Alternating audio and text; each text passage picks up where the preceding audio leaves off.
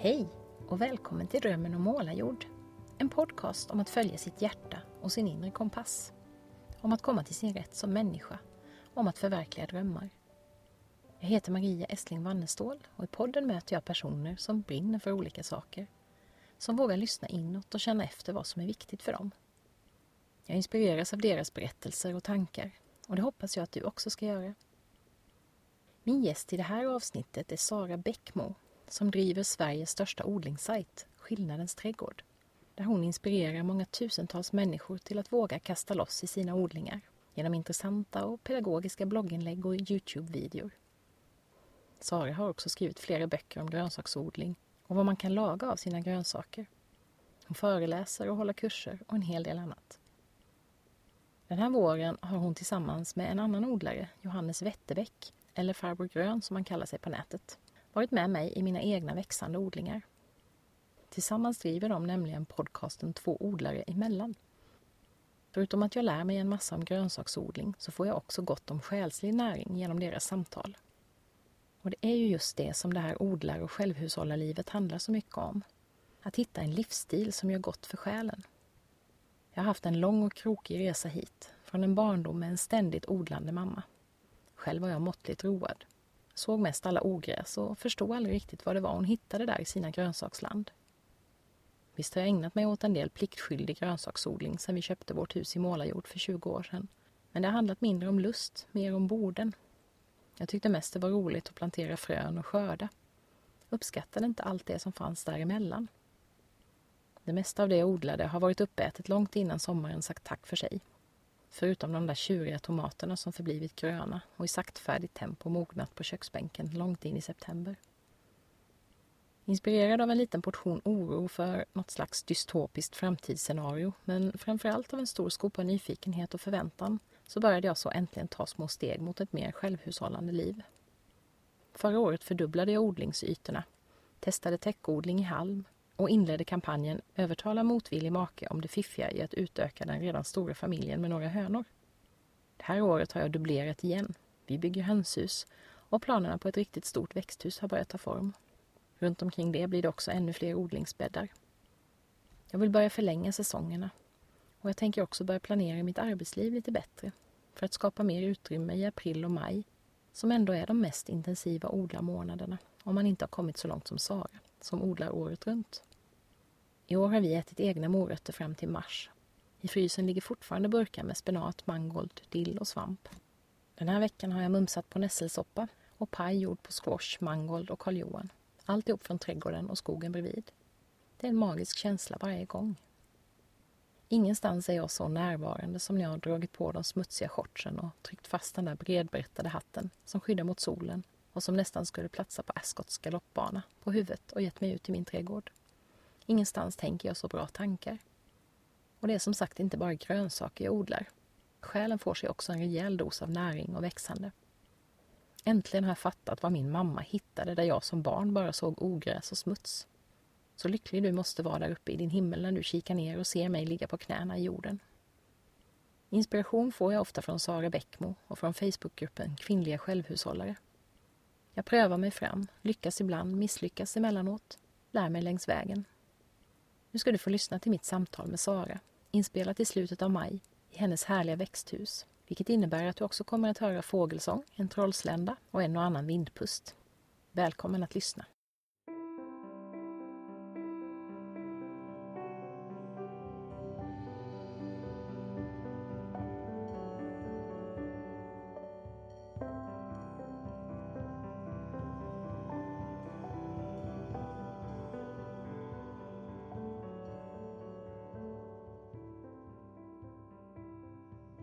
Sara, många känner ju till dig av de som lyssnar på min podd tror jag. Jag har i alla fall fått önskningar om dig som en drömgäst här. Så att eh, det känns jättekul att sitta här med dig nu. Och när jag har berättat att jag skulle ut och träffa dig så är det några som du vet, det har glittrat lite i ögonen på dem. Åh, ska du träffa Sara, vad roligt. Men det är ju inte alla som lyssnar som odlar och har koll på vem du är. Så jag tänkte bara först be att du kanske kan lite sådär kort säga vem du är och var vi befinner oss. Sitter på ett häftigt ställe Gärna. här. Helst vill jag ju börja med var vi befinner oss. Jag gör det. Ja, men den korrekta eh, änden att börja är naturligtvis att säga, berätta lite mer om mig själv. Så. Och jag heter Sara Bäckmo, jag fyller 40 år i år. Eh, jag eh, bor två och en halv mil söder om Växjö i en liten by som heter Bökebacken. Ett eh, gammalt parhus från 1800-talet, och sådär klassiskt liksom i de här markerna. Med eh, en stor familj, vi har fyra barn, min man Filip och jag. Och eh, vi har också en, alltså en, det är inte en stor trädgård. På landet är det en liten trädgård. Men det är en betydelsefull trädgård för jag odlar all vår grönsaksmat i trädgården. Så vi är nästintill självförsörjande på grönsaker under hela året i den egna trädgården. I odlingszon 3, som är relevant att säga för den som, eh, den som odlar och så. Och om den här trädgården skriver jag och berättar i olika sociala kanaler. Så att jag har hela min arbetsbakgrund kan man säga i, i public service media med Sveriges Radio och Sveriges Television framför allt. Och ehm, så lämnade jag då Sveriges Radio inför 2015 för att bara skriva om trädgården. Så att jag driver Nordens största trädgårdsblogg med alla möjliga tillhörande kanaler Ja, som är ganska många nu och bloggen översätts också till norska, till danska och till engelska. Så det är en fyrspråkig blogg just nu.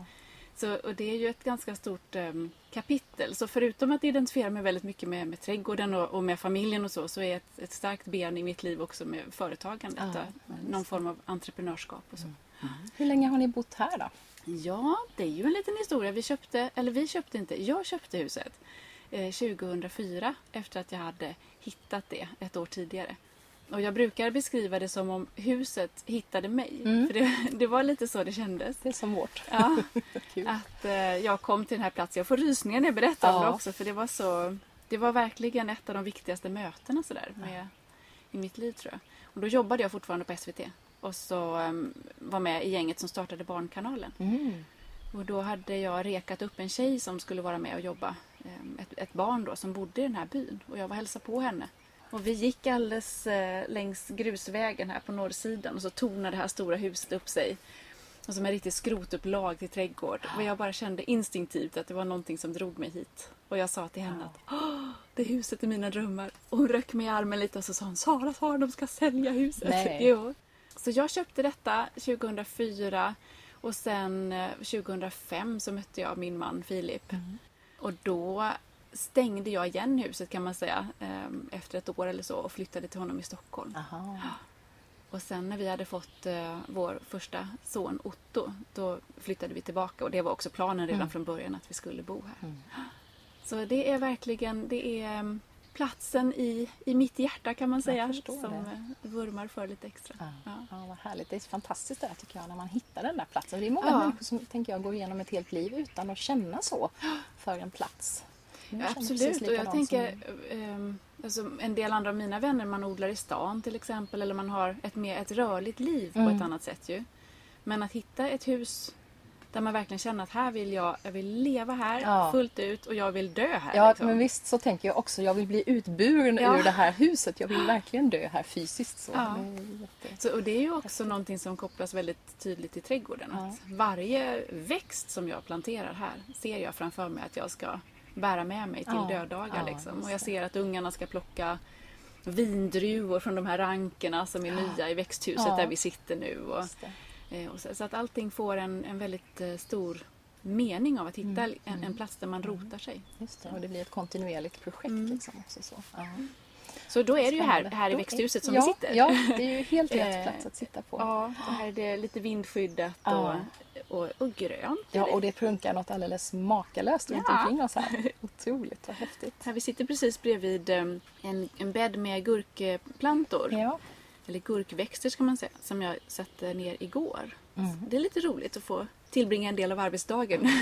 Sen nästan titta hur de växer. Men Ja, det är meloner och så är det olika typer av gurkor. Inläggningsgurka och så tycker jag om de här riktigt eh, långa kinesiska långgurkorna. Aha. Har du odlat dem? Nej, Ja, oh, det måste du prova. De kan bli så här vanliga. 60 Så centimeter. Oj, Ja, men mina brukar bli så, fast det, är ju slanggurkor men de blir 30 aldrig längre än sådär. Ja. Men de här är riktigt orm...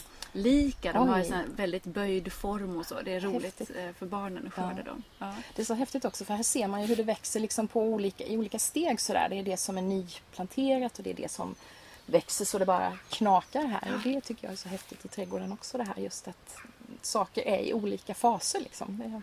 Det älskar jag. Mm. Och det är nog det som får igång mig tror jag med hemträdgårdarna. För att i många mer offentliga trädgårdar, om man tänker en, slå, en plantering i en Ja, slottsträdgård eller liknande, så är det, då är det ett skede som trädgården är i. Eh, Men du ser väldigt sällan, alltså för man, man odlar för ögat Mm. mer och att allting ska vara uppkommet ungefär i samma fas. Mm.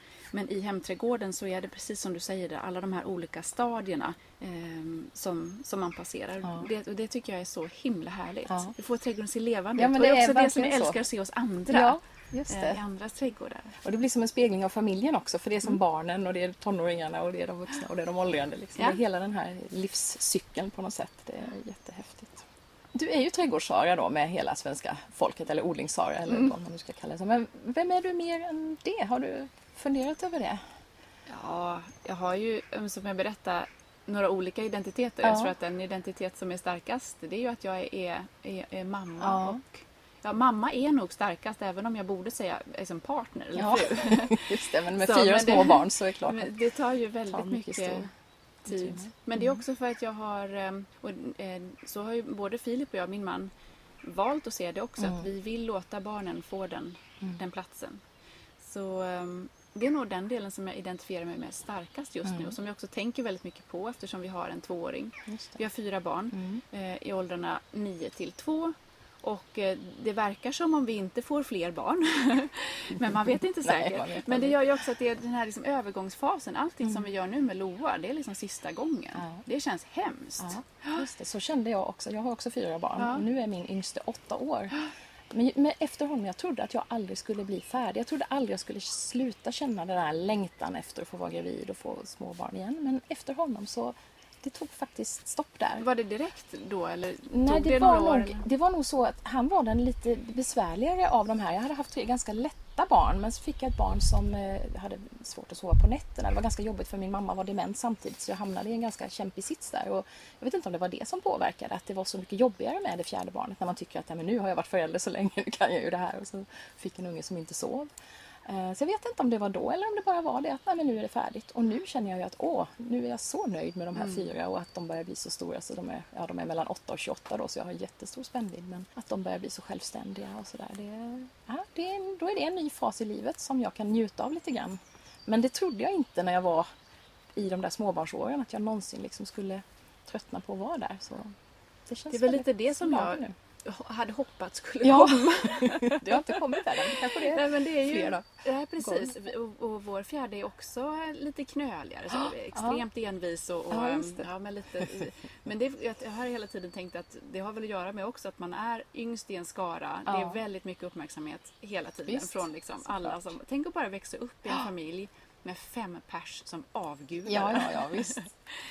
Men, eh, men det gör väl också att den där separationen på något sätt blir lite svårare. Mm. Att det, eftersom jag inte har den här längtan riktigt av att, av att det ska vara Nej. slut eller de småbarnsåren heller. Ja, Jag identifierar mig väldigt mycket som småbarnsmamma. Mm. Och det avspeglas ju också i allting som jag gör med, med trädgården Ja. och hur vardagarna ser Ja, ut. Vi har ju till exempel, jag har varit väldigt noga med att det är familjens behov som, som får styra. Mm. Så i Just det. Mm. allt liksom, vad vi gör med arbeten och sånt så, är det, så frågar vi alltid oss själva vad, vad behöver familjen Ja. för att gå runt och sen så kopplar vi på de andra delarna sen. Mm. Men eh, ja, så ska man ju hamna i en ny fas då där, man, Mm. där plötsligt barnen är lite mer frigående Ja. så småningom. Eh, Loa är fortfarande hemma Ja. och till han är fyra år. Så vi har ju två härliga år och jag har till och med funderat så här, jag kanske ska, till sista året när han är hemma innan han börjar på förskola 15 timmars, då kanske jag ska eh, ta helt ledigt från alla resor Ja. och bara vara hemma och bonda med just honom. Ja, ja. Jag verkligen omfamna allt. ja. Så mammabiten, mammabiten Mm, är, är det är en jätteviktig bit. Mm. Och sen, precis som alla andra småbarnsföräldrar i den här tiden, så är det ju, man har lite för lite tid tillsammans Ja. i relationen. Mm. Eh, där, då, det försöker jag jobba på. Mm. Eh, så jag vill gärna identifiera mig också med, eller vi pratar mycket hemma om den här liksom, vår, vår starka relation Ja. som ju är grunden till att det. vi kan ha det så här. Mm.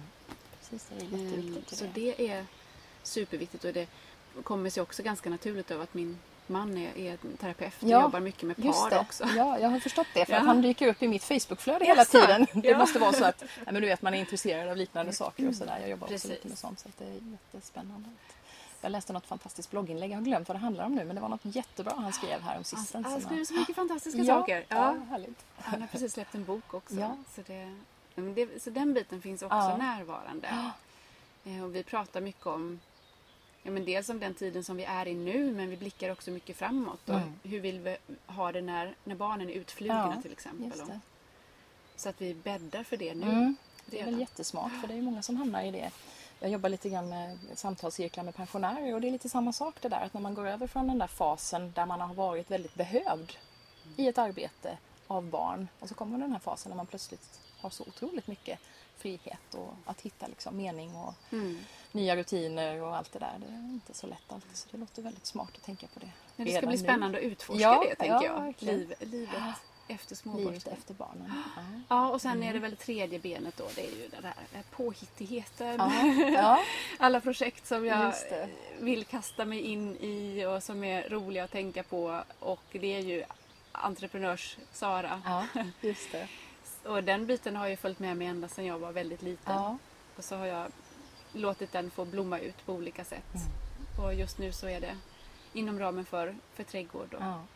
Och det är ju en väldigt tillåtande eh, vad ska man säga, form eller ram just med trädgården där för att man kan, man kan göra otroligt mycket och använda de här olika, olika medierna som Mm. ploppar upp överallt. Men där min kompetens inom dem, alltså inom att kommunicera, att prata med Mm. folk och att förmedla saker verkligen får komma till sin rätt. Ja, just det. Ja, det är jättehäftigt att kunna dra nytta av allt det där man har med sig och kunna applicera det på någonting Mm. annat. Det spännande.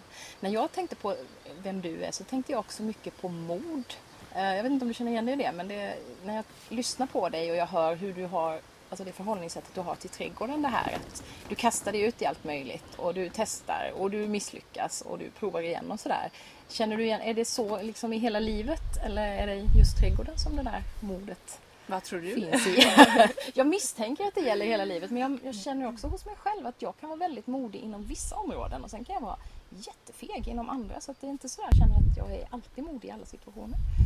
Jag är ganska orädd Ja. när det kommer till det mesta. Ja. Jag är rädd att förlora eh, människor som jag Mm. tycker om och, och så. Men, men i övrigt när det kommer till materiella saker eller just det här att, att misslyckas med grejer, det, det bekommer mig inte. Ehm, som ett exempel, jag köpte mitt första hus när jag var 20, eller om jag var 21. Och då sa ju alla liksom att nej, det kan man bara inte göra. Det Nej. får man bara inte göra. Man får inte vara ensamstående 21-åring och köpa ett hus som man dessutom ska renovera och Nej, sörja det. för. Och min approach i det var ju mer att okej, om jag inte gillar det så säljer jag väl huset. Mm. Mer än så är det inte. Eh, och likadant när jag köpte sedan det här huset som var det andra huset. Och jag hade, under en period hade jag två hus tillsammans. Så det var jättejobbigt men jag säljer det ena. Mm. Ehm, Och likadant med trädgården. Funkar det så funkar det. Och gör det inte det så är det den absolut enklaste saken i världen att låta en trädgård växa igen. Ja. Det enda man inte kan gamla med det är ju relationerna Mm. och med, alltså med barnen. Där måste det funka. Så där är jag ju tillsammans med Filip jättenoga med, med att prioritera. Men allting annat kastar jag mig gärna Mm. in i. Ja, Och det är likadant med företagandet också. Att det är ju inte, så länge jag inte skadar mig själv eller eh, liksom, riskerar att sätta någon annan i en knipa. Eh, till exempel familjen genom att göra dåliga ekonomiska beslut. Så, eh, så ser jag att världen ligger framför mina Mm. fötter. Ja. Och jag tänker, det värsta som kan hända är ju också att man hamnar liksom på... Ja, men tänk att ligga på dödsbädden och så tänka att jag hade möjlighet till allt det här men jag vågade inte Nej. prova. Nej, precis. Det är ju det som ligger topp. Har du hört talas om den här boken där en sjuksköterska intervjuade människor? Det var ju det som låg allra högst upp, det här att inte ha vågat Ja. följa sina drömmar eller göra det Och där jag var menar, med det så är det ju inte, jag har ju ingen bucket list liksom. Nej. Det här ska jag, det här ska jag, tio saker jag ska göra innan jag dör. Utan jag tycker mer att det handlar om att svara på saker som dyker upp i Mm. vardagen.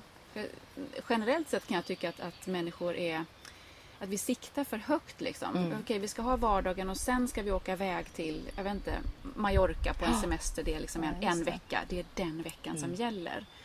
och efter den veckan då kommer paren till min man för konsultation eller Just det, konsultation. för då har det inte gått så Då bra har det som brakat. Liksom. Men att i vardagen svara på de här sakerna. Att, att, eh, ja, men som jag har inte lust att jobba eh, den här månaden för jag har lust att, att skriva en bok. Eller vad det nu. Okej, då försöker vi frigöra, försöker bolla till det. Så att det finns de här liksom naturliga, den dynamiken i vardagen. Att det, är den, det är inte alltid kvalitetstiden, det är mer kvantitetstiden. Som, och att man lever bra i den tiden. Tänker jag. Ja, men det har du så rätt i. Det, det tycker jag Men, också. men det är ju lite intressant att, för att jag tänker ju inte på det som ett mord Nej. direkt. Eller hur? Nej, precis. Det, och det är också intressant för det har jag pratat med många olika om. Många som har tyckt att jag har varit jättemodig för jag hoppade av min karriär och valde att göra det som jag tycker är roligt. Och det, det var inte särskilt modigt. Sen kan jag vara jätte, sitta och vara jätterädd för andra saker och sådär. Så att det beror ju helt och hållet på vem man är och hur man ser på det. Och för någon annan är det här jättemodigt och för mig är inte det det som är det modiga utan det, det modiga för mig kan ju vara att ringa ett telefonsamtal till en person som jag känner mig lite obekväm med eller så. så att, det där tycker jag är, är spännande vad som är. Vad är läskigt och vad är modigt? Jag tror att för min del så har jag haft oerhört fin stöttning från, eh, från framförallt min mamma som har, Mm. i hennes ögon så har det aldrig varit eh, jag tror aldrig att jag har tagit mig för någonting som har varit konstigt. Nej. Förutom möjligen att tatuera mig. Eh, Men det får man liksom bara köpa. Men eh, att köpa hus eller byta karriärsbana eller att sikta högt eller ja, fläska på liksom Mm. på massa olika områden. Men hon har alltid uppmuntrat det. Och även om det har handlat om att ja, men, leva drömlivet på landet och som innebär att man måste köpa ett hus och sådär så är det bara, men kör för sjutton, Ja. liksom, följ hjärtat. Ja. Och hon har varit så fin och stöttat, inte bara mig utan också mina syskon Mm. eh, i det. Och om jag får önska någonting om mitt eget mammaskap så är det nog också att mina barn ska lämna liksom barnlivet och hela tiden känna att allting är möjligt. Mm, mm. Vill du bli polis så kör på det. Liksom. Har du tänkt att bli arkeolog, bli det. Ska du, barnen nu som ska bli Youtube-stjärnor, Mm. bli det. Ja, precis. Ja, men det är... Och sen hjälpa dem liksom på vägen ja, mot ja, det. Ja, visst. Absolut. Ja, nej, men det tror jag, jag tror det betyder jättemycket vad man får med sig där. Du nämnde ju lite grann vägen hit och din livsresa där. Du har ju jobbat som journalist då. Eh, hur, var det tydligt för dig tidigt? Hade du någon sån här tidig kompassriktning? Liksom, att det är det du ska göra? Eller hamnade du där mest av en slump? Eller? Mina föräldrar har skickat mängder med såna små tidningar och grejer som man har skrivit när man var barn. Ja. Men, tidigt? eh, ja, vi hade bland annat en publikation som hette Svenska Snigelsällskapet. Ja. Det är ju lite intressant ja, med tanke, på, på vad man dagen. Ja. Eh, vi hade en, en klubb där jag importerade eh, vinbärssnäckor från Strängnäs. Oh. Ja, på tåg Ja. i 10 liters hinkar. Jag har haft en Varför vinbärssnäcksamling också faktiskt. Ja, en de är jag nio. Det var fantastiska. jätteroligt. Ja, visst. Ja. Men ehm, jag, eh, var, jag var ganska tydlig när jag var liten. Då ville jag bli uppfinnare eller professor Mm. eh, inom något område. Och jag, var, eh, jag, jag tyckte väldigt mycket om teknik. Jag tyckte om motorer och sådana Mm. saker. Min pappa är, är båtbyggare, eller var båtbyggare när jag var liten med eget varv. Och, och jag gick ju inte heller på dagis utan spenderade mycket tid hemma Mm. eh, med mina föräldrar. Så det kom väl naturligt av det. Och när jag ännu en gång hade ändrat mig då ham- hamnade eh, jag eh, liksom i en riktning att jag ville bli eh, officer i flottan, Aha. svenska flottan. Så att jag, och det var en dröm som jag hade i väldigt många år just det här att jag ville, jag ville bli, kö- köra stora båtar. Ja. Ja, ville bli kapten. Så att jag gick eh, sån här befälsutbildning för ungdomar och så. Eh, Jag är uppvuxen på en ö så att en, en av våra grannöar var en sån här militär ö Aha, ja. med läger för barn och så. Det var jätteroligt. var där många år. Och efter det skulle jag göra lumpen eh, och bli då eh, officer. Men jag kom inte så långt eh, för att då hade jag ju också hunnit börja på eh, gymnasiet. Och jag var en av de första kullarna, den första till och med, eh, som började på medieprogrammet när det var nytt. Då. Mm. Och där blev jag uppfångad av en, en lärare som hette Jürgen Wingren som var fantastisk och väldigt egensinnig. Och han såg någonting i mig som jag kanske inte själv hade tänkt på. Jag menar, tänker man ju inte på när man är, Nej, tio om man är bra på att berätta eller ja, inte. Men han uppmuntrade mig jättemycket till att utveckla Mm. mitt, mitt tal kan man säga. Mm. Att, ehm, tal och lyssnande. Ja. Så det, var, det är inom radio och media du har jobbat mest då? Eller? Ja. ja. Så att jag började, när jag var 16 år så började jag att jobba på en närradiostation i Göteborg. Ja. Ja, och sen jobbade jag där. Ja.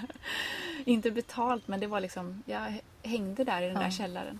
Och sen direkt när jag hade slutat gymnasiet så flyttade jag till Värmland och startade en radiostation. Jag jobbade på en medieskola där. Och sen var det vidare till Växjö för att jobba på P3, Ja. Sveriges Radio. Så att jag, radio har varit det som jag har älskat. Ja. Ja. Ja, men du har en sån där härlig radioröst också har jag ju tänkt på nu när jag har gått ute i mina odlingar med dig i Mm. öronen. Så. Tack. Den är väldigt behaglig att lyssna på. Ja, Det är nog en del som jag skulle vilja jobba mer med i min egen verksamhet också. Mm. Och då inte bara liksom samtalet Nej. utan det här att bygga en historia också med ljud och mötet med andra människor på plats och så. Men det finns ju rum för sådana Det, projekt. du har ju några år kvar. Ja, Så ja, ja. det är häftigt att kunna, ja men det tycker jag är så roligt det där just. Det är ju fördelen med att vara sin egen. Det här med att de där kreativa projekten som dyker upp faktiskt är genomförbara på ett annat sätt än när man är Och nu, anställd. nu finns ju också all teknik. För eh, precis. 15 år sedan eller 20 år sedan, eller när jag var 20 då, då var man ju tvungen, då var det Ja svårare. visst, då kunde man inte bara ta med sig en poddmikrofon till någon i ett växthus. Nej, i- då satt ju folk fortfarande och, och redigerade ljud liksom med rullbandare. Ja, ja, jag vet att på skolan där jag gick då, då hade vi precis fått eh, redigeringsdatorer. Mm. Och det var ju liksom, det fanns ju inte på, på radiostationerna. Så det var ju jätteföre. Och nu sitter man med sin lilla laptop och redigerar Ja. allt man vill. Ja. Och sedan delar det Ja. till alla. Så Precis, de behöver- och vem som ha en helst. FM-kanal. Nej, Liksom. nej, det är jättehäftigt och det är ju det som gör att de här barnen som vill bli Youtube-stjärnor, ja men det är ju inte en utopi. Det finns ju massa som har lyckats med det här. Så att Ja. jag har ju också sådana barn som jag har pratat om det. Ja men absolut. Hur, hur pratar ni om det hemma då? Vi pratar, alltså nu har det inte varit så mycket snack om det på sistone men vi har ju också, jag har ju gjort den här liksom, det känner jag ju att det är den viktigaste saken jag kanske har gjort för mina barn, att jag hoppade av ett liv som inte jag trivdes med för att leva så som jag tycker är viktigt. Så att jag känner att i det jag har gjort, i den handlingen finns det ju en, en förebild av något slag. Sådär. Men sen har vi också när de pratar om vad de vill bli så har jag ju stöttat det och liksom att ja, men det är klart att du ska testa det. Och till exempel har jag en 16-åring nu som ville gå estetprogrammet och jag hade en kompis som också ville gå estetprogrammet och föräldrarna ville inte att han skulle göra, eller hon skulle göra det utan ja, mer eller mindre tvingade in henne på natur för det är mycket bättre för då kan du, ja då har du de här framtidsutsikterna och så. Och det har jag väl känt att nej men de måste ju, hur ska man kunna veta när man är 16 eller 15 Ja. vad man vill ägna hela sitt liv åt? Det enda man kan göra är att känna efter vad är det jag känner för att jag vill göra just nu. Och sen tycker jag det är väldigt roligt med eh, barnen att de, det de tittar på det är framförallt Youtube-kanaler som har, alltså det kan vara underhållning och det kan vara folk som spelar och sådär men det är också folk som använder sin, sitt offentliga rum på ett bra sätt. Alltså de gör, de samlar in eh, pengar och de eh, ja, propagerar för någonting som vi tycker är bra och sådär. Så att det är också det här att man har möjlighet att ja, men nå ut på ett sätt med ett viktigt budskap. Och det tycker jag är, det lyfter jag, eller när vi pratar hos oss så pratar vi också ganska mycket om det. Att, att ta vara på den, det spacet man får då i etern om man nu lyckas eh, få lyssnare eller tittare eller vad man nu har för någonting. Att, att göra någonting vettigt av det, att inte slarva bort det liksom, utan att kunna, kunna använda det till någonting, någonting bra. Så det ska bli spännande att se. Eh, Nu har jag inte hört på länge att det är någon som har sådana planer men det kan ju ändra sig många gånger. Men, eh, den minste då som är åtta, han har ju redan eh, liksom börjat spela in poddavsnitt och lite sådär. Och han är fotbollsälskare så det är fotboll för han, hans del då framförallt. Men, eh, nej, jag Det är lite svårare här tycker jag för att, eftersom jag också är en etablerad person Ja. inom en viss kategori Ja, så, så det. blir det ju att jag, jag är väldigt beskyddande där. Ja. Jag har inte talat om för min äldsta son till exempel, han har ett Instagramkonto. Ja. Jag har inte talat om för honom hur man taggar Nej, saker och ting. För Just hans, enda önskan är ju att få hur många följare som Ja. helst. Han har 16 liksom. Hur ska Ja, jag göra? Så jag, det. åh, det vore så roligt. Han gör så fina grejer men jag Ja, vill liksom inte nej. pusha det. Nej, och likadant med en precis. Youtube-kanal. Liksom, för då, hade, jag, hade jag inte varit, ha- haft mina egna kanaler så hade jag inte varit lika rädd. För att nu vet ju jag så fort jag droppar den här Youtube-kanalen Mm. då kommer liksom x antal tusen personer som ska titta Ja. och på hans misstag också. För det, Ja, det kommer ja, ju misstag. Det är liksom. klart. Ja, visst. Så att, eh, då, Ja. och då vill man ju inte där, vara där och hjälpa honom Nej, för mycket nej, heller så just att det blir bra från början. Han måste ju gå Precis, sin måste egen väg. hitta Ja, sitt det är eget. svårt. Ja, det, är, Det är svårt. Och en sak som har kommit av det där det är att på kvällarna så brukar jag, då går jag alltid, jag går ju väldigt många trädgårdsrundor Ja, som du förstår. Eh, och bland annat den här tiden på året så är ju en av mina favoritsaker på kvällarna det är att norpa bären Mm. som blir mogna. Och då så delar jag det på Instagram och så åh nu blev första blåbärstryt färdigt och så kommer Otto på morgonen efter och bara Har du ätit blåbärstryt?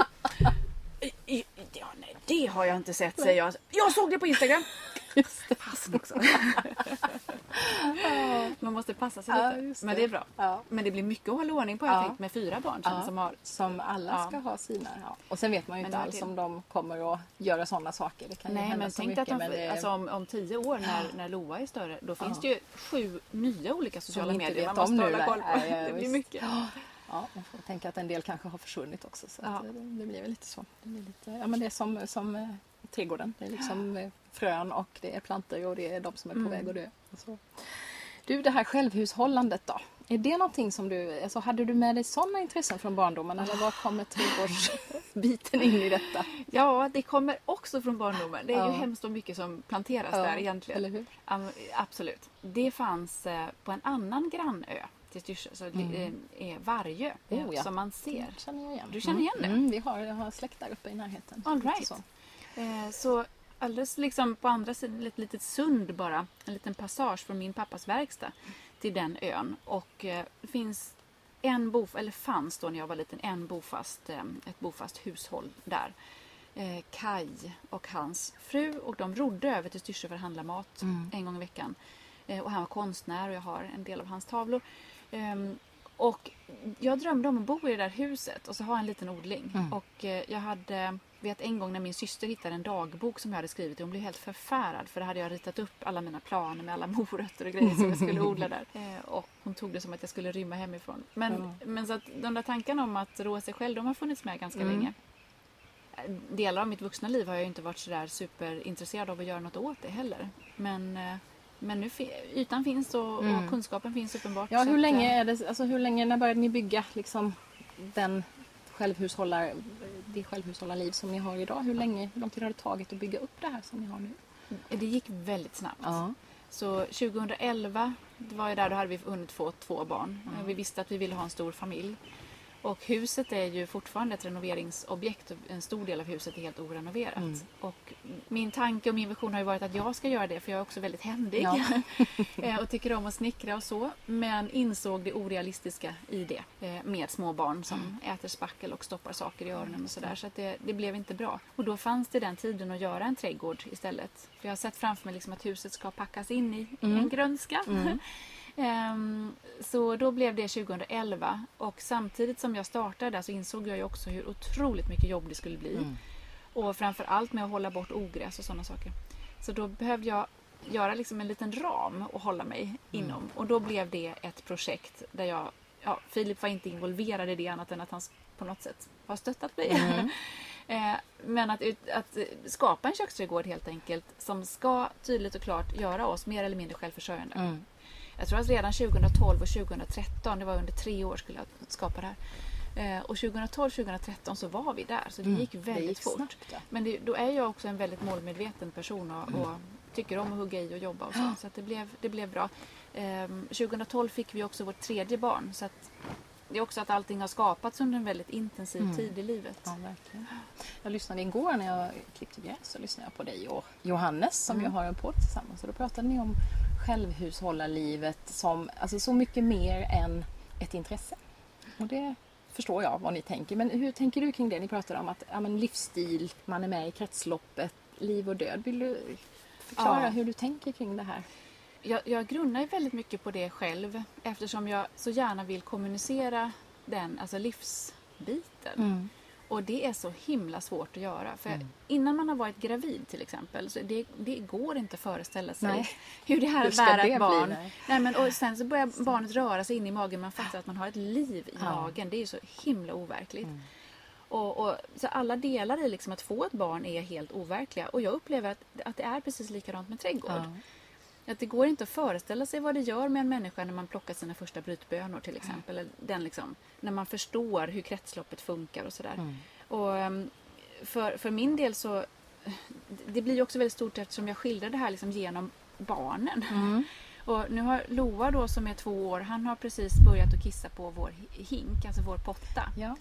Eh, som, där kisset blandas med vatten och gödslar alla dessa växter Ja. som finns vid våra fötter. Och sen så skördar vi grönsakerna, vi äter upp dem och så producerar våra kroppar ny, ny gödsel. Ja, det blir så Ehm, tydligt, det blir så extremt ja. tydligt. Ja.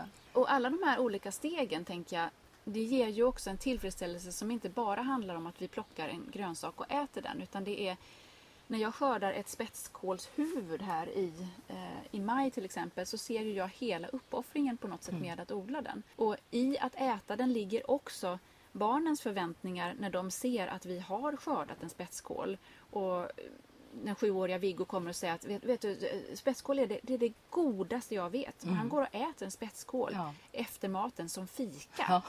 Eh, Så det, det är så många, alla de här olika delarna spelar in och det gör ju att, tycker jag, jag känner mig som en jäkla nöjd människa. Mm. För att jag har den här inramningen på något sätt.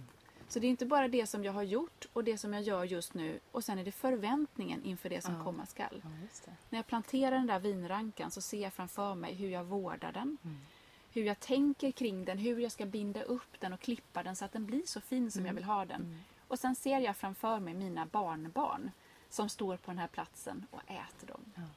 Så det liksom finns med i... I nu frågar du om självförsörjningen liksom, Mm. och den biten men det är ju inte... Det är att vara självförsörjande på, på mat, på goda upplevelser Ja. som vi inte behöver åka iväg och få Nej. för vi har det på hemmaplan. Ja, det är, det är så Ja, stort. Det är jättestort. Ja, det är häftigt. Och det, det är lite av en sorg att det är så jäkla svårt att sätta ord på Mm.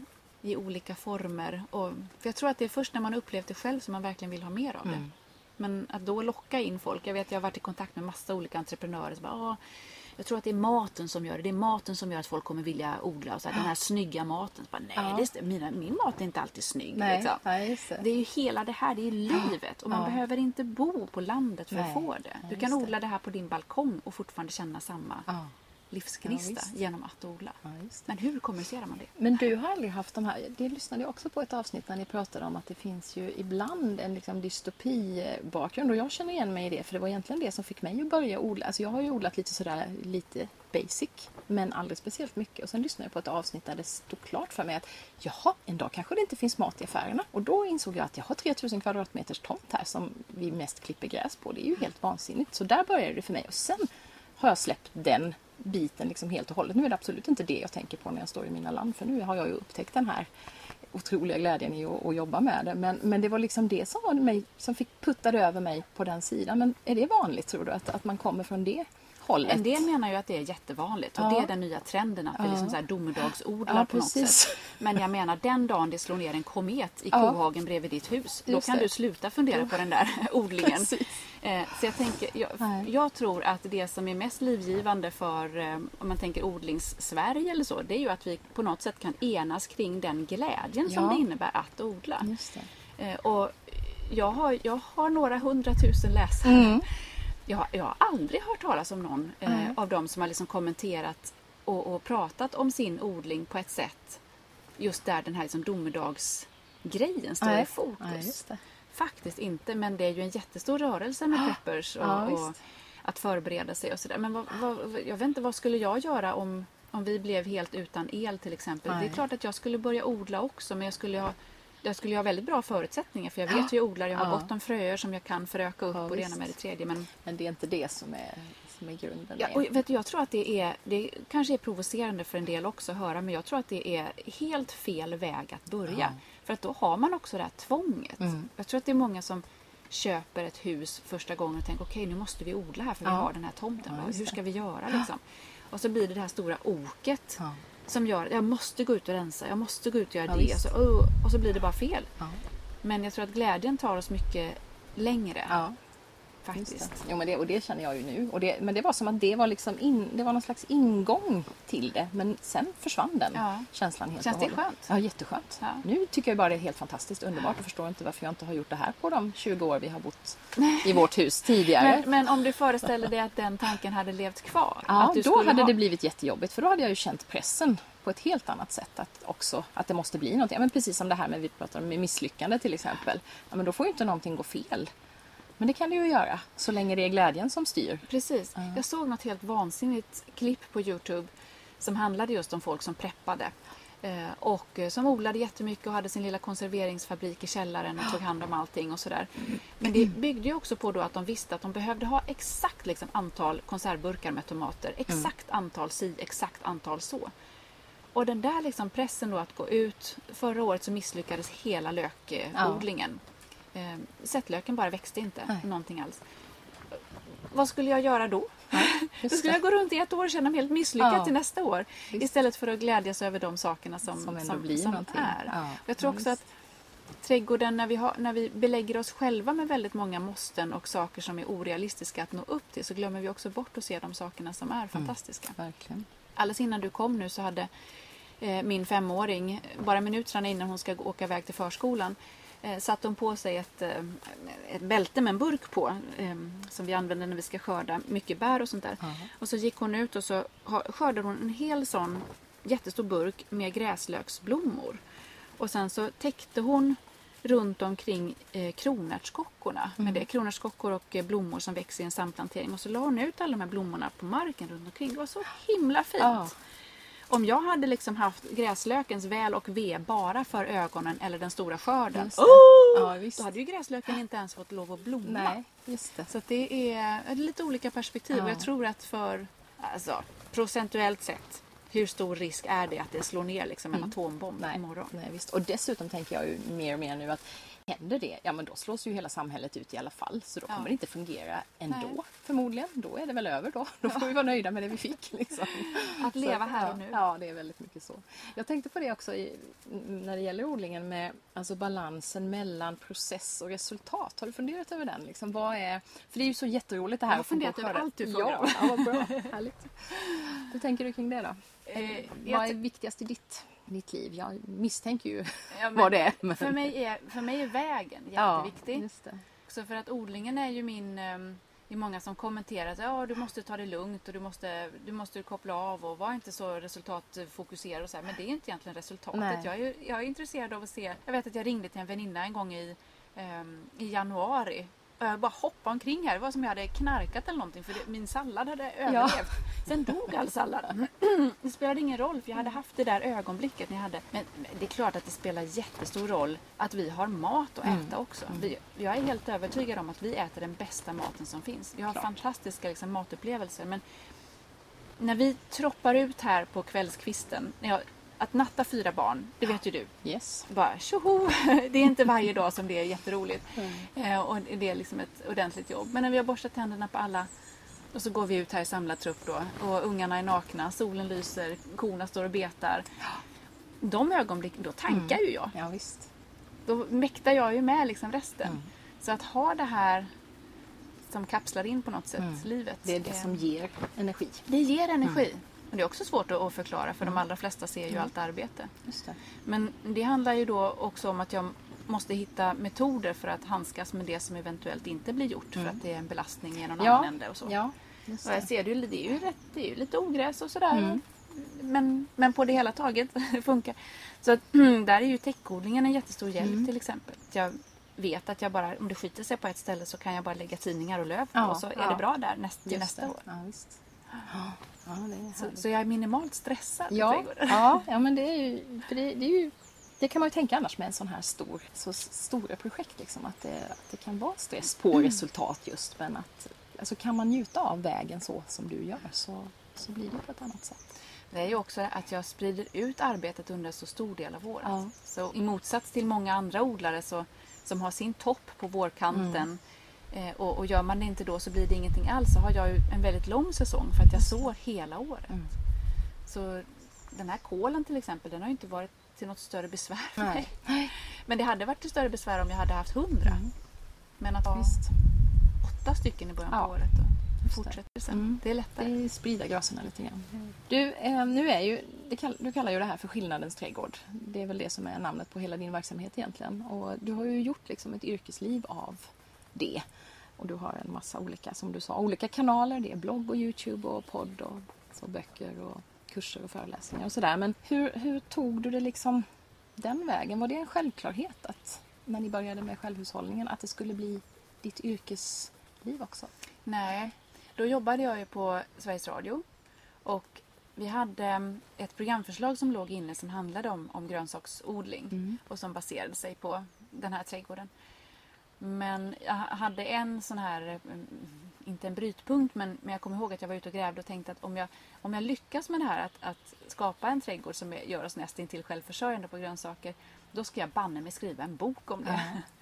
Och jag brukar tänka det tänket har följt mig genom hela livet tror jag. Just att kanske ett av tio projekt går igenom. Mm. Då är man glad. Liksom. Men det gäller då att vara den här idésprutan som hela tiden kommer med nytt och så, så ser man vilka grejer det är som Ja, för det är funkar. lite som med trädgården då, att det gör ingenting om vi misslyckas lite här och där för att vi har också alla de här andra grejerna som faktiskt blir bra. Ja. Ehm, Men, eh, ja, gud det blir en lång historia kanske. Men, men jag behövde, alltså i mitt jobb på Sveriges Radio så behövde jag ha tillgång till, till Facebook. Och jag har varit superanti eh, i alla år. Bara tyckt att det är livsfarligt. Men när jag genom jobbet mer eller mindre kände mig tvingad att Ja. ska, skapa det där så då bestämde jag mig för att jag skulle dela en grej om dagen för att lära mig att hantera mediet. Så och jag är ju väldigt målmedveten i allting som jag tar mig för. Och mycket mer strategiskt tror jag än det verkar Ja, utåt. ja, just det. Men eh, sen blev det ju jätteknäppt för att då började folk gilla alla de här sakerna. Det är en slända som, slända eh, som ja, som har bott in sig Ja. som fladdrar omkring här om ni undrar vad det är som låter. Jo, så, eh, så jag delade en grej per dag och då började folk gilla alla dessa grejer och jag var helt överrumplad av det. Och då satt ju jag också med alltså, en jättestor kompetens i, i, min, eh, ja, i mitt kollegiala. Och jag tänkte direkt att nu gör jag en blogg, för det är ju så man gör. Ja.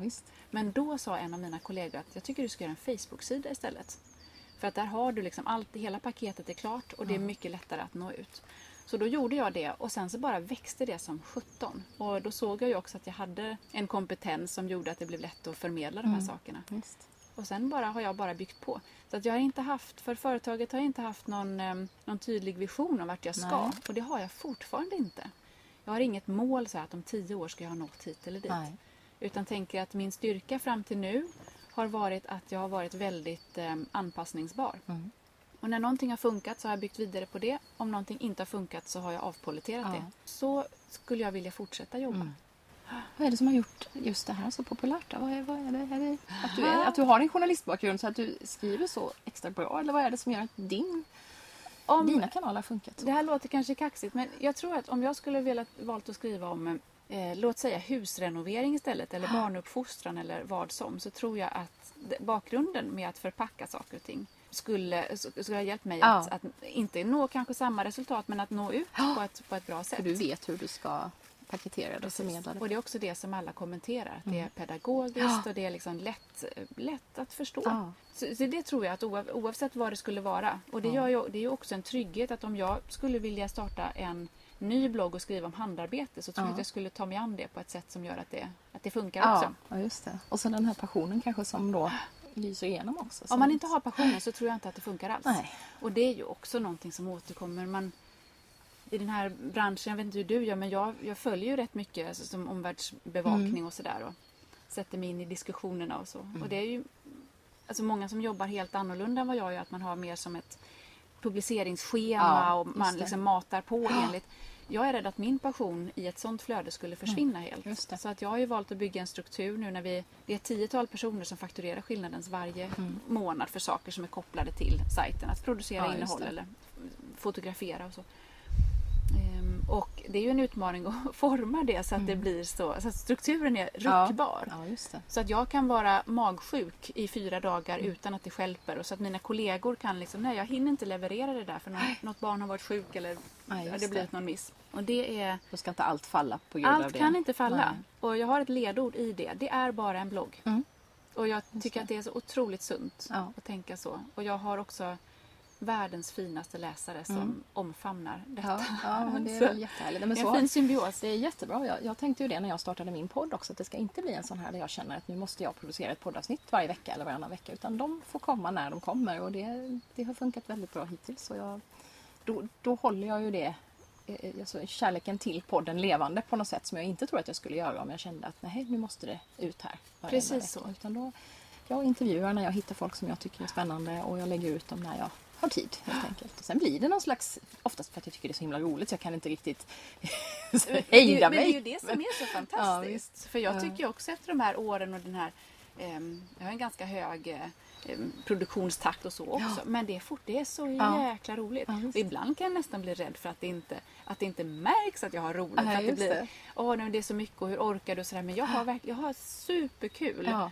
Och Elin som är min närmsta kollega eh, vi försöker liksom påminna varandra om att vi bara ska satsa på de sakerna Ja. som är genuint roligt och Ja. de andra sakerna som blir för tunga, de får vi ta De bort. släpper det, ja. ja precis. Ja. Det tror jag är ett framgångskoncept. Det tror jag också. Och sen, Mm. om jag en dag tappar passionen och tänker att jag bara orkar inte dela med mig av min trädgård mer. Nej. Då gör jag Då något ska annat. det vara okej, det är väl inte hela Precis. världen? Nej, Va? nej, just det. Jag menar i värsta... Jag, har, jag är 40, jag har varit arbetslös en gång eh, frivilligt för jag Mm. bara orkade inte Nej. med att ta ett nytt jobb just, Just då. det. Så jag var ledig och låg i hängmattan i en månad. Det var Ja. jätteskönt. Men eh, jag har aldrig, jag aldrig varit utan pengar, jag har aldrig varit utan Nej. sysselsättning. Så Nej, det är då- också någonting man kan lita Då på. kan liksom. man bygga på det. Då ska, det skapar ju en tillit till att det här kommer funka oavsett Precis. vad jag gör egentligen. Så kommer det att lösa sig på ett eller annat sätt. Ja, härligt. Eller hur? Ja, men det, det är jättehärligt. Men när du började blogg, när det blev en blogg då, hamnade du på land direkt eller var det liksom en process att Ah, komma nej, in där? Eller det gjorde jag inte. Nu måste jag Ja, fläkta med ja. tröjan. Nu börjar det bli varmt här inne. Nej, då var det så här att då hade jag ju byggt upp eh, först Facebook-sidan och sen så efter ett år ungefär så kopplade jag på en blogg och började dela den. Allting väldigt eh, st- strategiskt och bra. Sen ett halvår efter att bloggen hade funnits så hade jag så pass stor trafik så att jag kunde höra av mig någonstans och säga Ja. att jag har det här. Det. Eh, vad är det värt och skulle ni vilja? Mm. Och då var det helt enkelt så att jag ehm, kollade utgivningsstatistiken. Jag valde den, det magasin som, ehm, som hade störst eh, utgivning, alltså Mm. flest antal nummer. Det. Och ehm, ringde upp lite och frågade om de var intresserade av att jag skulle skriva för dem. Och då, då köpte de hela paketet Ja. så de ville ha allt. Och då kunde jag, jag är också väldigt bra på att förhandla. så då kunde jag förhandla mig till i princip att jag, jag fick motsvarande ersättning som, som jag hade liksom på Sveriges Radio. Mm. Så då kunde jag fimpa Sveriges Radio och sen så till bloggen. Så att bloggen och det som jag skrev för land och med föredrag och sånt där motsvarade det Ja, som jag lämnade. Mm. Så, och sen några år där så kände jag att det inte gav så mycket mer. Jag ville mer och kunde inte få det på den plattformen. Började bygga eget och det har varit jätteroligt. Ja. Så nu har du din alldeles egen sajt som du styr och ställer Mm. över själv. Yes! Ja, vad härligt. Och ett skönt team då som hjälper dig med Ja. det du behöver som du inte hinner. Det är en insikt Liksom. faktiskt. Det har kommit så pass långt att Ja. jag tänker att jag behöver inte eh, pressa fram allting själv. Nej. I början är det ju, får man ju vara en tusenkonstnär. Ja, visst. Och med min bakgrund både för Sveriges Radio och Sveriges Television så har jag ju Klart. Så hade du ju kompetensen också. Jag hade, precis. allt själv. Ja, visst. Men eh, nu är alltid frågan så här, vad kan jag leja bort? Mm. Måste jag redigera in den här spiken på den här videon eller kan jag redigera, ja, lämpa bort Ja, det? Visst. Och det gör ju också att det är mycket roligare. Ja. Och så har jag tid att tacka ja till ett sånt här projekt Ja, och möta precis. dig och har, eh, jag kan, kan vara mer flexibel i, Mm. i vardagen. Också. det. Ja, det är en, bra insikt det där att kunna avgöra vad ska jag göra själv och vad ska jag ta Mm. hjälp med. Men också den aspekten, alltså den ekonomiska aspekten att när jag tar hjälp så har jag möjlighet att producera mer företaget kan växa. Ehm, För att jag känner ju också att jag behöver ha nya utmaningar som i mitt arbetsliv. Mm. Jag kan inte bara skriva bloggen, jag måste ha Nej. andra saker som sysselsätter mig. För precis inom, som inom nyhetsvärlden där man skriver, ja men inför varje badsäsong så skriver man om Ja. livräddningsgrejer Just och det är myggor och allt vad nu är inför Ja. sommaren. Och vissa ämnen återkommer ju tydligt på bloggen också. Mm. Så man behöver hela tiden ha någonting som, som är Som är nytt. lite nytt och Mm. utmanande. Och då är det den engelska Ja, grejerna nu som, ja som är nya. Ja, Ja. kul. Hur, hur, tänker du, ska du ta över hela världen nu då? Eller hur, vad är, du sa att du har inte så mycket, sätter inte upp så mycket tydliga mål och visioner. Men Nej, det har jag inte. nej. Vi har inget, vi har inget mål nej. med det utan tänker att vi får se vart, vart det för oss. Ja.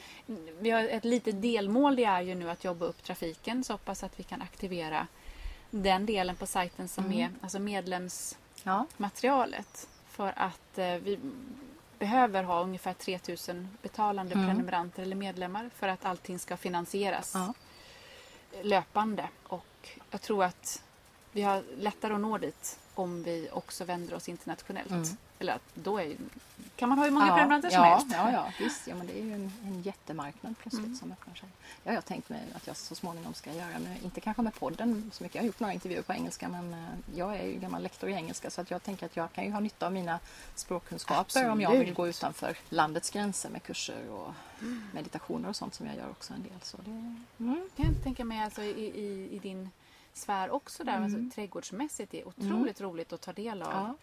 eh, erfarenheter Just från det. andra länder Precis, då. för det kan ju skilja sig så himla mycket då i, på många sätt. Och så Både- finns det både likheter och, också. Men det är liksom. också liksom så här kulturella grejer. Att Ja, visst. den här grönsaken äter vi överhuvudtaget Nej. inte i Sverige men den äter ni där. Ja, just det. Mm. Mm, precis, ja, det är ju jättespännande.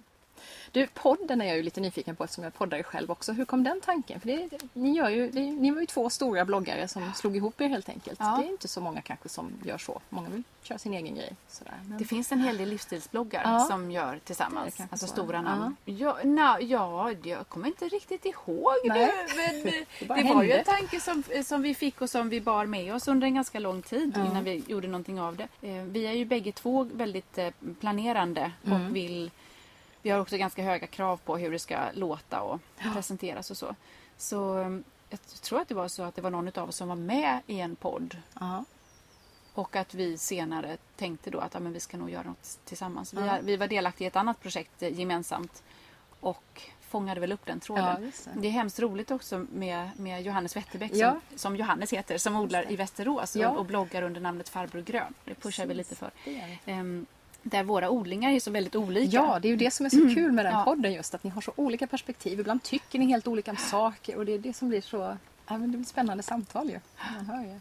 Och det är ju det som är roligt att göra Ja. också. Ja, att, det blir, att det är hela tiden de här Ja, men där är vi inne på det där med process och resultat igen. Det är inte bara det där att ha ett poddavsnitt att lägga ut utan ni har kul när ni Ja, snackar med varandra Sen, också. sen tycker jag att Johannes är en väldigt sund Ja. både, både odlare och familjemänniska som är väldigt lätt att identifiera sig med. Ja. Där det är att trots att vi har alla de här grönsakerna som omger oss så är det ändå hämtmat ibland. Ja. Och så är det ändå liksom helt Ja, okej visst. och eh, jag vet inte, köpa plastiga leksaker Ja, ja och sådär. Det behöver inte finnas sådana där krav liksom på, på alla små detaljer i livet utan man kan släppa på en del. Och också där är det ju med teknikens under. Bara det att vi kan sitta i varsin Mm. odling Ja, ja sex timmar ifrån varandra med bil eller någonting Ja. och, och göra det här och få ha det utbytet.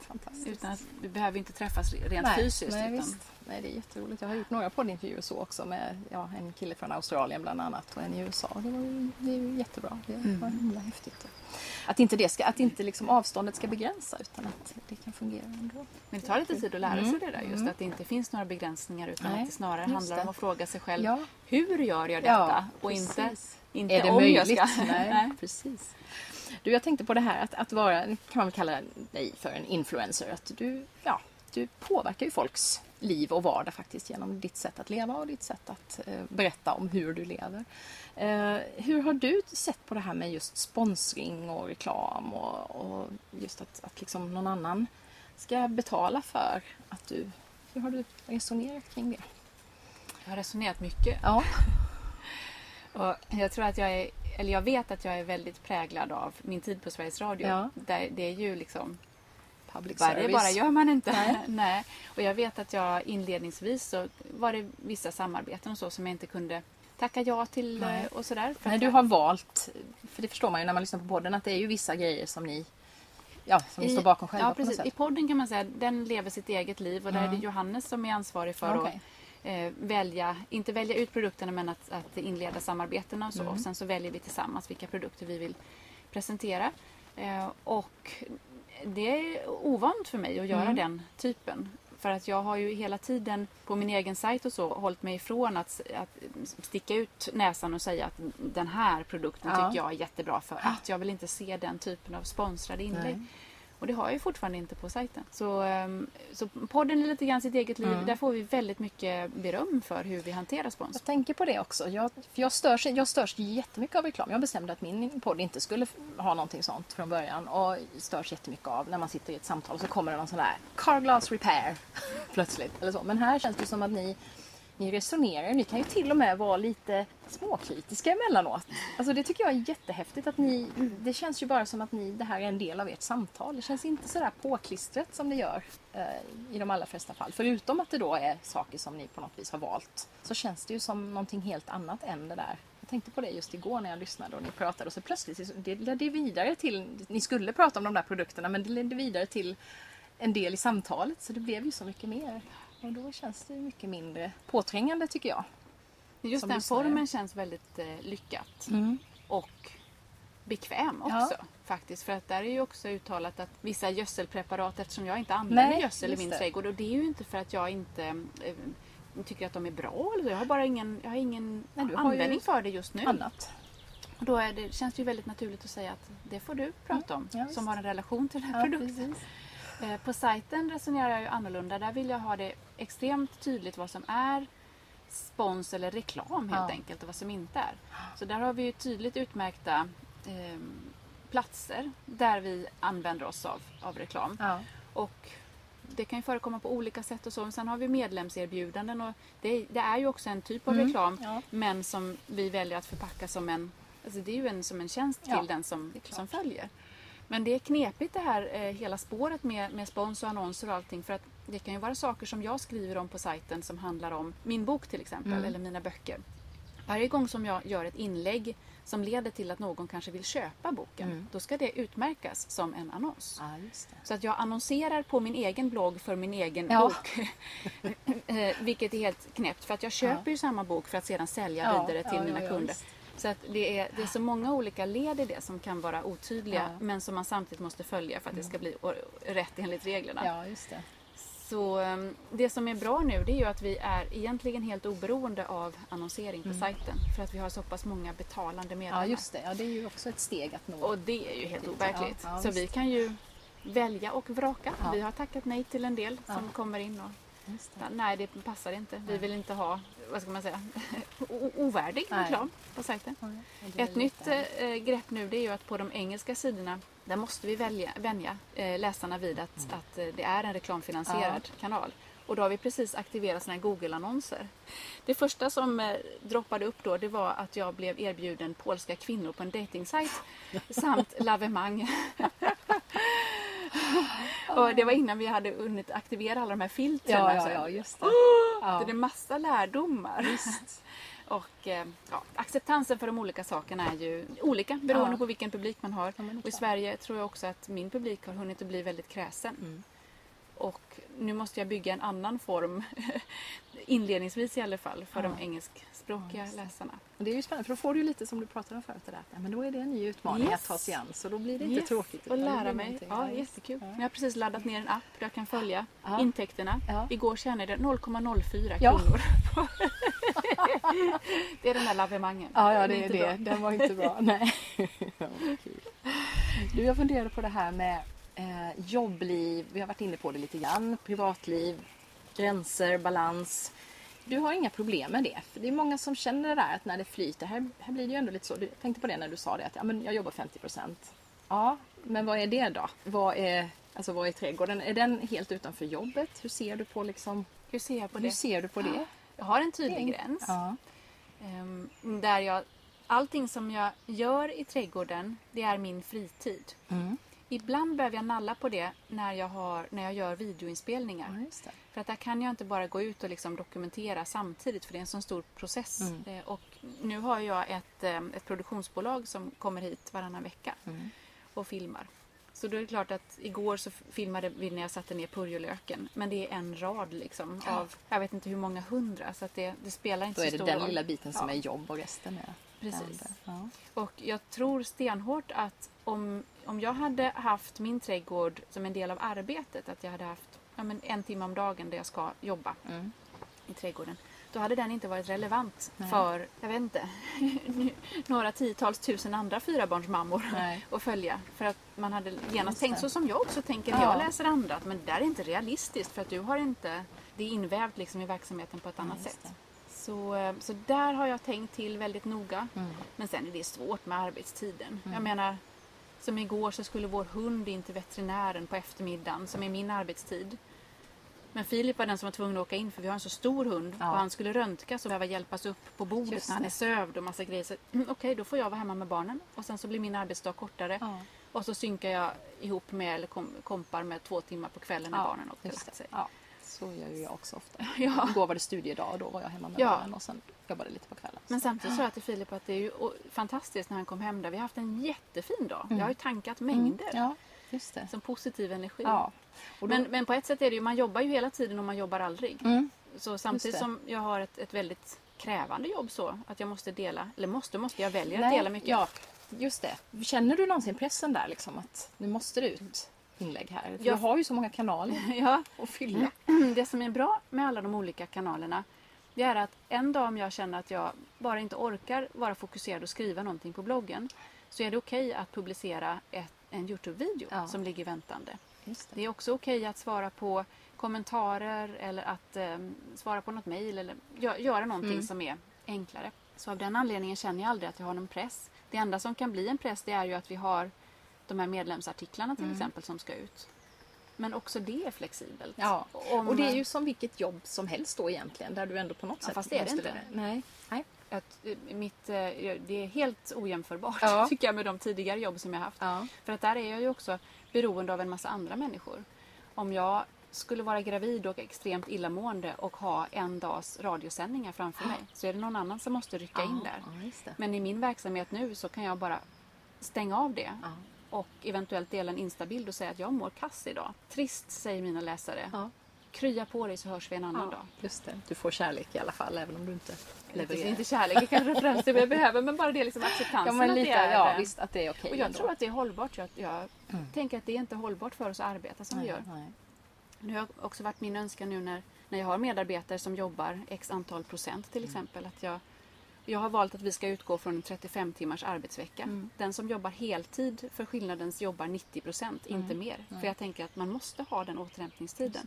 Och har man den så kan man också känna sig otroligt peppad när man kommer till arbetet.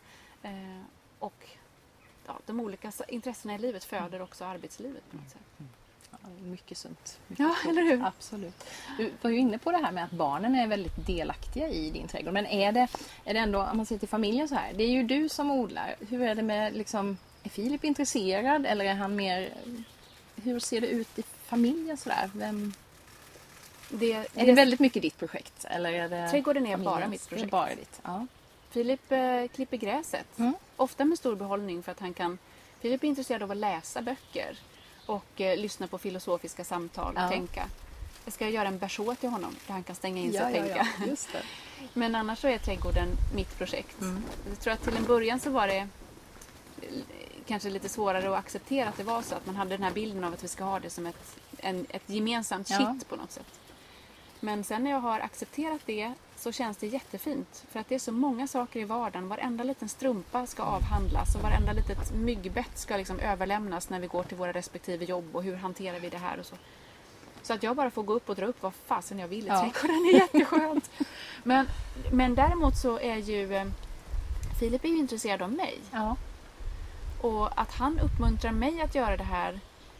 Vi pratade precis innan du kom om, om kvällen till exempel. Han vill åka in och träna. Eh, hur nattar vi barnen så att jag efter maten eller under kvällen också kan ha några timmar i trädgården. Ja. Så det finns med Så hela det finns tiden. ju ett samarbete i det. Liksom, jag, jag, hade, jag hade aldrig kunnat klara av det här Nej. trädgårdsprojektet om inte jag hade en så fantastisk man. Nej. Så är det. Ehm, alla gånger. Och ehm, Det som för oss samman däremot och som är tydligt kopplat till trädgården det är ju maten. Mm. Och Just där är vi ju bägge ju två alla- Mm. otroligt intresserade. Och eh, hela tiden fråga sig vad har vi i trädgården nu? Mm. Sitter jag och spanar på några brytbönor bakom Ja, dig där som börjar bli färdiga. Okej, då ska vi ha in det i matlagningen. kommer alla bli jätteglada för. Och, Ja, så alla är väldigt delaktiga i trädgården på det viset att alla får ta del av det som skördas här. Ju. Ja, alla tänker om, Ja, om trädgården. ja. Alla pratar om trädgården. Alla berättar om trädgården på olika sätt. Fast Ja. den, kanske Filip då lyssnar lite mer. Men, men det, det är ju en jättestor del Mm. i vårt liv.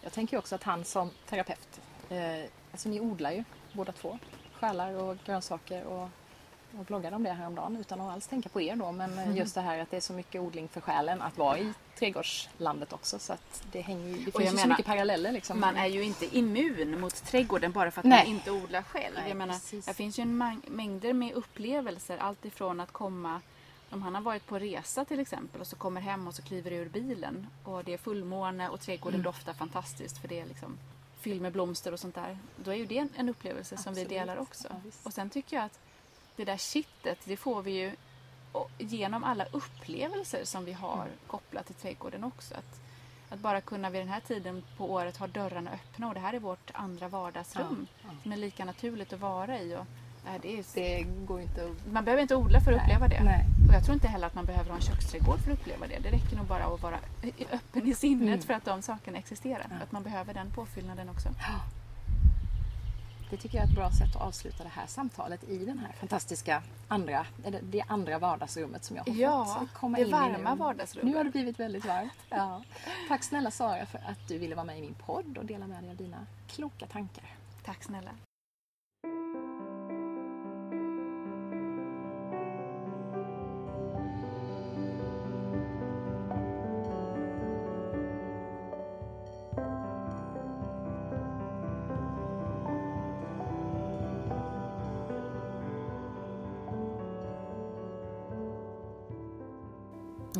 Hon är en fantastisk inspiratör, Sara Bäckmo. Och du som är det minsta odlingsintresserad, eller skulle vilja bli det, måste genast in och kika på hennes fina sajt, sarabackmo.se. Här kan du bli medlem och få exklusivt medlemsmaterial, beställa Saras böcker och hon är också oerhört generös med gratis inspiration. Det var så fint att få möjlighet att komma och träffa Sara och se hennes växthus och odlingar och ta del av hennes kloka tankar om livet och odlandet. Inte minst som jag hade sumpat en poddintervju ett halvår tidigare, sett fel på dag och missat vårt möte. Det finns många saker i mitt och Saras samtal som jag tar med mig att fundera vidare kring. Det kanske allra viktigaste jag skulle vilja skicka med dig som lyssnar är någonting som har kommit upp i flera andra samtal i den här podden. Exempelvis i avsnitt 62 med Martin Hedberg och i avsnitt 67 med Sofia Aronsson. Det där med att skapa sig en så bra vardag att man inte bara lever för helgen, semestern eller den årliga Thailandsresan. Att ta reda på vad som är viktigt i livet, och det kan ju se väldigt olika ut för olika människor, och försöka hitta sätt att ge mer utrymme åt det som ger positiv energi och minska ner på det som har motsatt effekt, som ett jobb man inte trivs med eller energitjuvar i bekantskapskretsen. Sara har hittat sin värdefulla vardag i odlandet och det som följer med det och i det intensiva och nära familjelivet med man och fyra barn. Odlandet och familjen är sånt som också ger mig mycket energi. Liksom mitt roman och barnboksskrivande, poddandet, mina samtalscirklar, yoga och meditation och en hel del annat. Jag har ägnat mycket tid åt att utforska vad det är jag behöver för att ha en vardag som får mig att må så bra att jag inte behöver längta någon annanstans. När jag tar hand om mig själv på det sättet märker jag att jag också får energi att göra bra saker för världen. Om du känner att du skulle behöva lite hjälp på traven för att utforska de här frågorna i relation till ditt eget liv så är du mycket varmt välkommen till den webbaserade självreflektionskursen Den inre kompassen. Du får sommarrabatt på kursen ända fram till och med den 15 augusti. Skulle du behöva lite mer individuellt stöd så erbjuder jag också mentorskap i tre olika varianter. Jag har utrymme för ytterligare ett par adepter under sommaren och hösten. Du kan läsa mer på deninrekompassen.se och har du frågor så bara hör av dig till maria inrekompass.nu. Jag återkommer med fler poddavsnitt när andan faller på. Det gör den säkert några gånger under min långa sommarledighet då jag också ska skriva på nästa bok om Lovis ansjovis och jobba med översättningen av boken Active Hope. Tack för att du har lyssnat idag och välkommen tillbaka. Hej då!